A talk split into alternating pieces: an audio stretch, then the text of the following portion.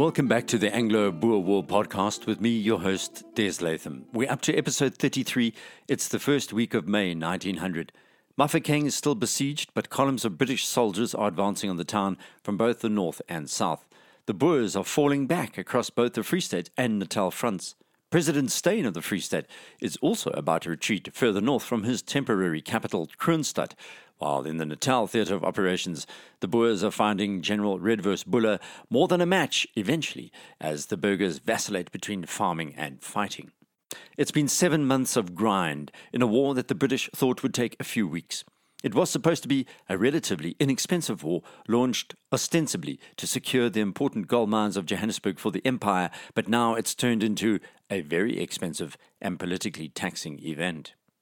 Before quitting Kroonstad, which is around 120 kilometers north of Bloemfontein on the main road and railway line from the Cape to Johannesburg, a number of crucial meetings have been held by the Boers.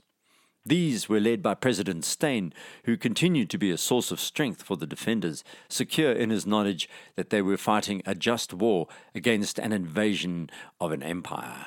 But as we know, believing your cause is just doesn't mean success is guaranteed. J.B. Atkins, a war correspondent captured by the Boers, asked for an interview with President Steyn, who gracefully agreed. In his Manchester Guardian story, Atkins, who was an Australian, was immediately struck by Steyn's physical impression. He is a big man physically, tall and broad, a man of immense strength, but very gentle in his manner, a man not easily swayed by outside agencies, one of those persons who think long and earnestly before embarking on a venture, but once started, no human agency would turn him back from the line of conduct he had mapped out for himself. During a series of meetings in Kroonstad, the Boer leaders agree on plans to meet the threat of Lord Roberts and his 50,000 strong column of troops moving north from Bloemfontein. First, they banned civilian convoys that have caused commotion and havoc at times of extreme violence. Remember how the civilian wagons caused a bottleneck during the Boer retreat at Paardeberg? Transport would also be reduced to a minimum to focus the logistics and movement of men along the railways and roads. Then the leadership took a hard look at the leave policy. Up until late April 1900, Boer men were pretty much free to come and go as they pleased, which caused the generals some problems when they planned operations. The Boers then imposed stricter discipline through military courts. There were 12,500 Boers still willing to fight, mainly concentrated in the Free State, another 15,500 on other fronts in Natal, the Northern Cape, Eastern Transvaal. The British, on the other hand, totaled around 100,000, with Roberts's Central Army comprised of close to 50,000 alone. The others were defensive and scattered throughout southern Africa, with around 40,000 operational in the Natal front. On the Boer side, the Orange Free State Artillery Unit, which was in chaos after Paardeberg, where their commander Albrecht had been captured, was reconstituted under Judge Herzog, who was instrumental in assisting Steyn and other Free State leaders in reorganizing logistics such as clothing and field transport. General Olivier's commando now numbered 5,000 men and was waiting east of Bloemfontein and also had refused to surrender after Bloemfontein fell. As we've heard, this commander continued to engage British scouts in a series of skirmishes and battles. But the deceptive veldt was proving once more to be a mystery to the British and their propagandists. Imperial author Rudyard Kipling had rushed to Bloemfontein after it fell in April 1900 to assist in running the local newspaper, but was shaken by the vastness of the African plains as he watched the British army march about. He writes how the enormous pale landscape swallowed up 7,000 troops without a sign. And then he says he could do nothing but wait seeing nothing in the emptiness and hearing only a faint murmur as of wind along gas jets running in and out of unconcerned hills. The British were horrified too by what they saw as the Boers' willingness to go back on their oaths. This is a matter that still riles both the British and Boer descendants in some parts of southern Africa today. There's much finger pointing about who lied first and why and how much. Well, both sides indulged in lies and at times dark conspiracies against each other. For example, once Bloemfontein fell, the British believed a nation had been defeated. It's difficult to fully comprehend this all these years later, but the Orange Free State was a country the Transvaal a separate country. Boers in the Free State had already handed in their weapons and had sworn an oath not to return to battle, and they signed a piece of paper saying so. But it was a finer shade of morality, as Rayne Kruger writes in his book Goodbye Dolly Grey. The Boers believed their oaths had been wrung from them under the duress of defeat and tantamount to acquiescing to the seizure of their country. Boer generals Christian de Wet and Koos de la Rey had both railed against the British using words to steal their land. So naturally, the burghers were inclined to ignore their oaths believing the British were in cahoots with capitalist conspirators living in the big cities who were greedily stealing their country from under their very eyes. When the Boers surrendered their arms in the Free State, it had been a ruse. This has happened before in history and will happen again. They handed in old blunderbusses, muskets, flintlocks, along with elephant guns, instead of their precious Mausers, the modern magazine fed rifle that could reach out over two kilometers across the veldt and pluck a man from his horse. They had buried these proper rifles, believing there may be an opportunity to use these once more, a kind of insurance policy. Now they dug up their Mausers and returned to fight. This was happening behind Lord Roberts as his army approached Kroonstad. The numerical superiority of the British was at its most frightening on the rolling veldt. Even the rivers in this area are scarcely more than rivulets, and after the failed defense of the Vet River on the 5th of May, which I described in the last podcast, the Boers were falling back across the broad Orange Free State front. After the battle, a squadron of Canadians rode through the retreating Boers heading towards the railway line further north in a vain attempt to cut off the last train. They failed. On the right column, Hamilton entered the picturesque town of Winburg. However, Roberts had found the battle at the Vet taxing on his men, so stopped for several days to recoup. The horses needed resting, and the railway bridge over the Vet had been blown up, so supplies had to be offloaded from the train on the south loaded onto ox wagons, ford the river, then reload a train on the north bank. Roberts ordered Hamilton to move his large column closer to the center for the next march to the Sand River, and also in case they came under attack, while the latter left a unit in Winburg to keep the burghers under close watch. Roberts had heard that the Boers were going to defend the Sand River aggressively. Remember, it was the scene of the signing of the Sand River Convention many years earlier that was supposed to have granted independence to the Boer republics. It lies 80 kilometers to the south of Kroonstad. I also told you last week how Deneys Reitz and his brothers had fought a leading column of Canadians at the Sand River already, along with the Afrikaner Cavalry Corps, and British intelligence gatherers, such as they were, believed this emotive river would be hard to cross with so much history connected to the area. Even Christian de Wet believed his men would fight to the death here. But both British intelligence and de Wet were wrong. Reitz was part of a 3,000 strong commando led by Louis Botha that had arrived at the Sand River. Soon after Botha's commandos settled in, this Boer general, who was to become South Africa's prime minister later, sent the highly successful General de la Rey to the west in an attempt to protect Mafeking from the relief columns heading there from both the south, the Cape, and the north from the then Rhodesia. Botha's men took up positions along and behind the river, with the Free State commandos to the left. This meant the entrenched area stretched for close to 35 kilometers and was defended by a total of 8,000 Boers. It was at this point that Free State President Steyn decided he'd travel to the front and inspire the men to defend the river at all costs. Upon his return to Kroonstad, he stood at the station and made a speech as the train steamed out to the front, saying, Look at the train, he was saying. There are your brothers going forward to take part in the struggle which you and I have to carry on to its end, and you are going to stand here while they are fighting for their country? We have fought against the hordes of Great Britain for more than seven months. We can fight seven times as long if necessary. Go then, burghers, in God's name, for the cause of your dear country, for your wives and children. It is better to die on the battlefield than to become slaves of your ancient enemy. This biblical speech, unfortunately, appeared to have little effect. On May the 10th, Roberts struck, ordering a vanguard of 4,000 horsemen under General French to round the western flank of the Boers in another attempt to cut the railway line behind the Boer leadership. Louis Botha was wise to this feint and drew back his centre and then wheeled to his right to fend off the cavalry and mounted infantry. This is a highly vulnerable tactical maneuver called forming front to a flank, but was successful in forcing French to ride further and further north, so that fighting took place along a 40 kilometer arc from the river. This amazing move by Botha was a bit like the San people of South Africa hunting a buck.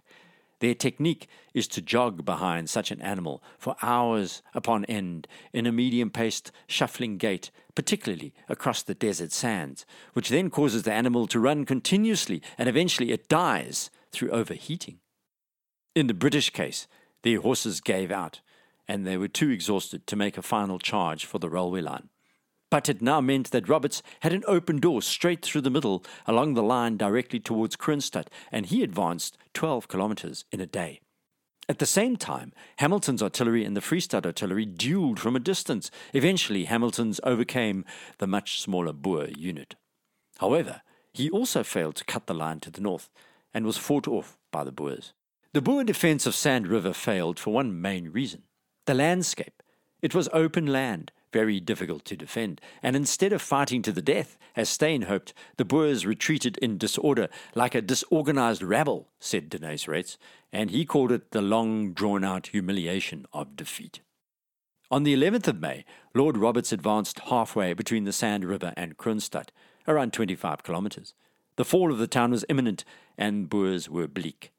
President Steyn continued to call on his men to fight, but it was a waste of time. It was clear to all that it would be suicidal, and the overarching ethos, as we've seen from this war so far on the part of the Boers, was the dictum live to fight another day. President Steyn ordered a table to be placed in the town centre. He clambered on top of this table, standing tall, and exhorted the burghers in another impassioned speech, but the townsfolk were quiet and said nothing. The president watched the mainly Transvaal horsemen and wagons streaming north through the town past him and realized the futility of further action. He needed to withdraw himself. Steyn then declared Heilbron the new capital. That's a town around 120 kilometers northeast of Kroonstad, and climbed aboard what was known as a Cape cart, which is a small two wheeled, four seated horse drawn cart, the 19th century equivalent of today's family sedan, and he set off. Kroonstad stores were open for everyone to gather as much as they could before the remainder was set on fire and torched, leaving nothing for the British, and the railway bridge to the south of the town was blown up. By nightfall, the defences were abandoned. Lord Roberts had already sent another flying column of Canadians northwards in an attempt to blow up the line to stop the last Boer train, but they failed. The following day, on the 12th of May, Lord Roberts entered Kroonstad. For the troops, it had been many days on the move, but not everything was terrible. For example, one instance, a young New Zealander called Frank Perham described what can only be called a comical incident. They were trying to cross a river with a team of mules, donkeys, and horses, which went badly.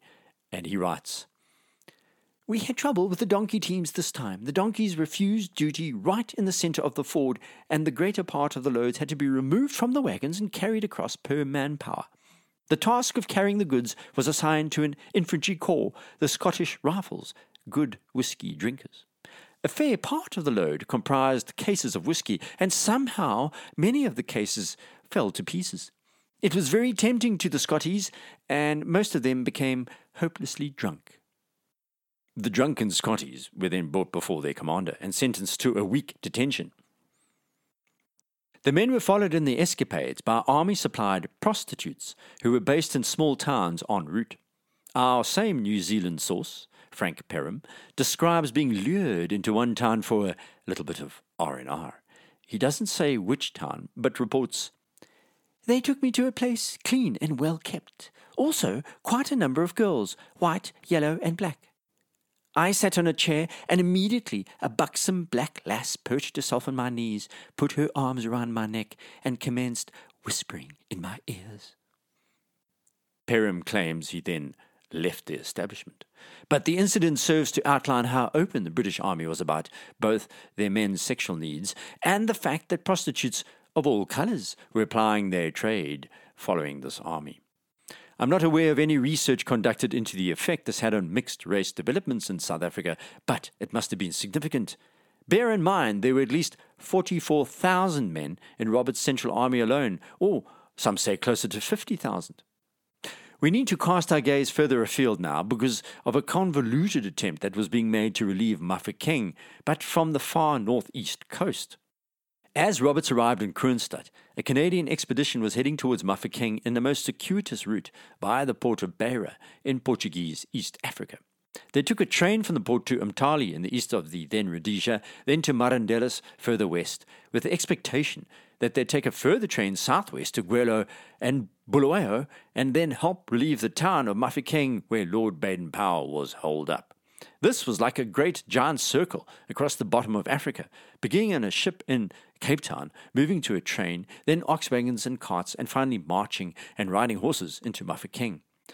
That trip today remains difficult and time consuming, let alone in early 1900. Of course, the men were not entirely sure where they were heading and only found out in the final phase of that long trip. It's difficult to understand just how challenging travel was generally in those days, and this trip in, particular was even more so. A description of that uh, march is fascinating, can be found in the book Painting the Map Red Canada and the South African War by Carmen Miller. The 400 kilometer trek from Beira to Marandellas was firstly on board a cattle train, and as the locomotive was powered by wood, not coal, this meant it didn't have the power to climb some hills and stopped repeatedly. It also meant cinders from the engine were swept backwards over the men and goods behind, setting fire to their clothes on their backs and the wooden cases. Much of the precious water was used to douse these flames. It took nearly five days, and finally they were at Marandellas. But for many, the harshness of the trek was only just beginning. After recovering for two days sleeping under canvas, they began their 380 kilometer march south to Bulawayo.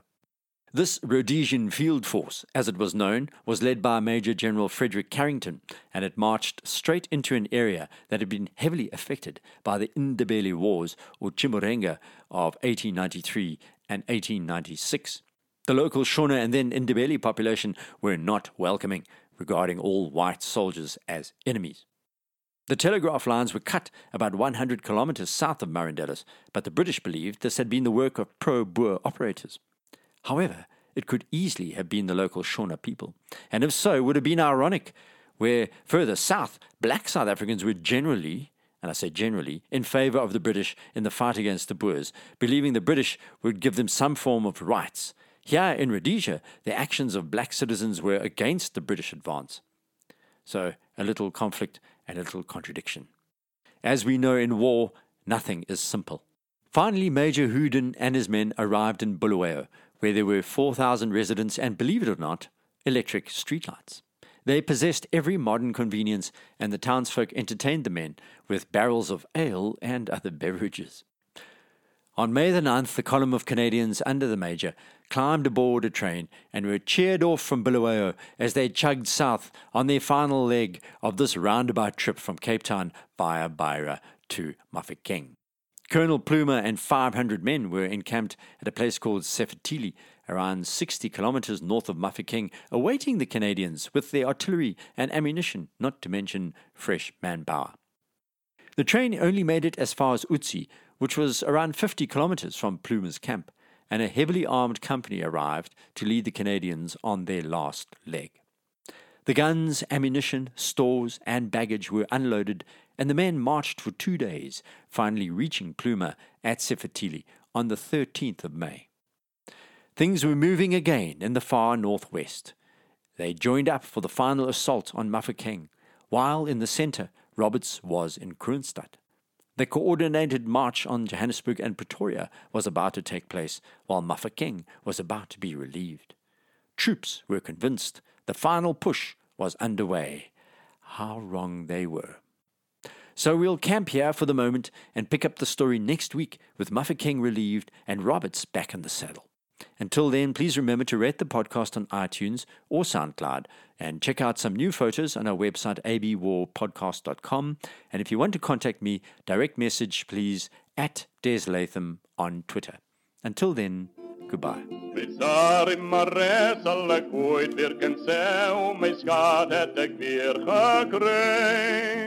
Een dondergedal langs die moerdienste wal, het zij voor oorlogsdagen blij. O breng mij terug naar die oud Transvaal, daar waar mijn